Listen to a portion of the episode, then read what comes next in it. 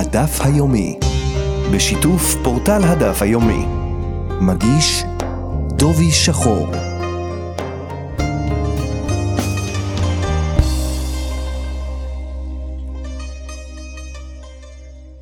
שלום למאזינים, היום במסגרת הדף היומי נלמד מתוך דף פ"ז במסכת נדרים.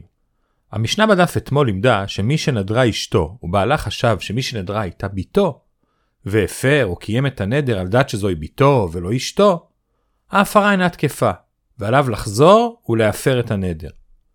הגמרא הבינה שהסיבה להלכה זוהי משום שבתורה בפרשת נדרים בדיני הפרה אומרת התורה יני אותה, כלומר אותה דווקא, אם יודע מי הנודרת. רק באופן כזה יוכל הבעל או האבא להניא את אשתו את ביתו מלנדור את הנדר.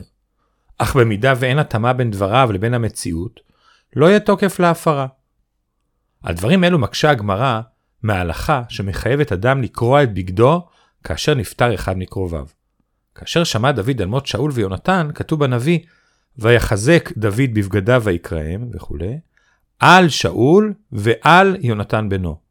כאן למדו שיש חיוב לקרוא על כל אדם בפני עצמו, על שאול בנפרד ועל יונתן בנפרד. מבינה הגמרא שבדומה לדרשה בדיני קריאה, כך גם כאשר התורה מדקדקת ואומרת יני אותה, ישנה התייחסות ספציפית לאישה המסוימת. אך מצד שני, מובאת ברייתא שאם שמע אדם שמת אביו, וקרא את בגדו, ואחר כך התברר שמי שנפטר לא היה אביו אלא בנו, יצא ידי חובת הקריאה ואינו חייב לקרוא פעם נוספת. אם כן, לא ברור, האם ישנה הקפדה לקרוא קריאה באופן מותאם לאדם המסוים, או שלא. לשאלה הזו מביאה הגמרא שני תירוצים, אנחנו נתמקד בתירוצו של רב אשי. רב אשי מחלק בין שני מצבים. הברייתא שקבע שקריאה בטעות נחשבת לקריאה ואין צורך לקרוא פעם נוספת, מדברת במקרה שהטעות התבררה לזמן קצר מאוד, מה שנקרא תוך כדי דיבור. תיקון הטעות הגיע מספר שניות בודדות לאחר הקריאה, ולכן אין צורך בקריאה נוספת למרות הטעות. לעומת זאת, המשנה שלנו שקבע שהפרה בטעות לא נחשבת כהפרה, מדברת במצב שהטעות התבררה לאחר שעבר זמן מסוים, יותר מהזמן המוגדר בכדי דיבור. כך גם בברייתא נוספת שקבע שמי שקרא בטעות חייב לקרוא קריאה נוספת. מדובר כשעבר זמן, ולכן יש צורך לקרוא פעם נוספת. הוא מסכם את הסוגיה שההלכה היא תוך כדי דיבור כדיבור דמי. כלומר, הר"ן מסביר שכוונת הדברים שאדם יכול לחזור בו מדבריו כאשר התיקון מגיע תוך זמן קצר מאוד מדבריו הקודמים. הסיבה לדבר היא שכאשר אדם מוציא מפיו אמירה, גמירות הדעת מסתיימת רק לאחר זמן קצר לאחר שסיים לומר את דבריו. אדם משאיר לעצמו כמה שניות כדי לסיים להביע את דעתו, ולכן אם יחזור בו תוך כדי אותו פרק זמן, דיבורו הראשון בטל, והדיבור האחרון הוא זה שיהיה בעל התוקף. הגמרא ממשיכה ומסייגת שבארבע הלכות הכלל של תוך כדי דיבור כדיבור דמי איננו נכון. באדם שמגדף, כלומר מקלל את השם, גם אם חזר בו תוך כדי דיבור, עדיין חייב. אדם שעובד עבודה זרה ואומר לאליל אלי אתה, אפילו אם יחזור בו תוך כדי דיבור, מתחייב. ואדם שקידש אישה, גם אם חזר בו תוך כדי דיבור, הקידושין חלים. ויוצא דופן האחרון הוא אדם שמגרש אישה, אף אם יחזור בו תוך כדי דיבור, הגירושים חלים. אבל בשאר הדברים, תוך כדי דיבור כדיבור דמי. הוא מסביר הר"ן שהסיבה שבארבעת ההלכות הללו אין יכולת של הדיבור האחרון לבטל את הדיבור הראשון, משום שארבעת הדברים הללו הם דברים חמורים.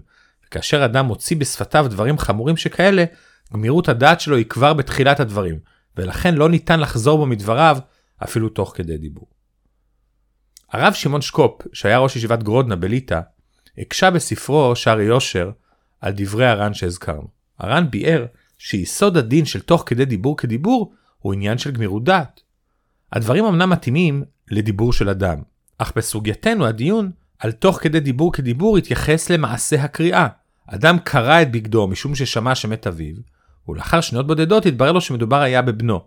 הסביר רב אשי שמכיוון שהקריאה הייתה סמוך, יצא ידי חובת קריאה ואינו חייב לקרוא שוב. ומקשה השערי יושר, איך ניתן להסביר דברי הגמר הללו עם המושג של גמירות דעת? איך שייך לומר שלא נגמרה דעתו תוך כדי דיבור? ולכן הסביר הרב שקופ את הדברים באופן אחר. לדעתו כוונת טרני, שכל דיבור או מעשה שעושים בסמוך לדיבור או מעשה קודמים, נחשב הדבר כאילו נעשו בבת אחת. המעשה השני או הדיבור השני אינו מבטל את הדיבור או המעשה הראשון, אלא ששני הדברים מתחברים יחד. כאשר נעשתה קריאה והכוונה הייתה עבור האב, ומיד לאחר מכן נודע שמי שמת היה הבן, נחשבת הקריאה כאילו נעשתה בבת אחת עם היוודע השמועה שמדובר על הבן, ולכן הקריאה מועילה. כאשר מדובר על אמירה שסותרת את האמירה שנאמרה בסמוך אליה, מכיוון שמתייחסים לכל דבריו כאל דבר שלם, לכן רצונו של האדם יגבר. דוגמה לדבר מובאת בדברי הרב אלישיב. אדם שספר ביום הרביעי של ספירת העומר, היום ארבעה ימים לעומר, ומיד אמר חמישה ימים.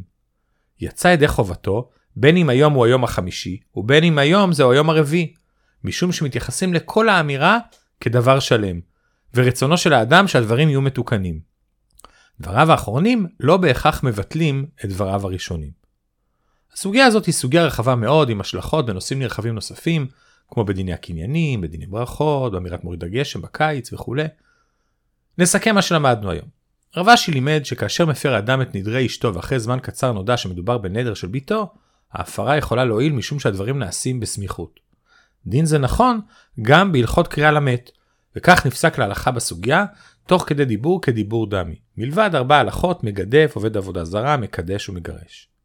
הבאנו שתי הבנות במושג הזה, או כפי הבנה פשוטה בדברי הר"ן, שהדיבור השני בעצם מתקן את הדברים הראשונים, וגמירות הדעת של אדם מסתיימת לא בסיום דבריו, אלא כמה שניות לאחר מכן, שבהם יש לאדם הזדמנות לתקן את דבריו מלבד ארבעה דברים חמורים. ביאור שונה הבאנו בדברי רב שמעון שקופ שהנושא איננו גמירות דעת, אלא ששני הדיבורים או שני המעשים הסמוכים מתחברים אחד עם השני, וההסתכלות היא על שני הדיבורים או על שני המעשים כיחידה אחת. עד כאן בקצרה מפורטל הדף היומי מסכת נדרים בדף פ"ז, שבת שלום ולהתראות ביום ראשון בדף פ"ט.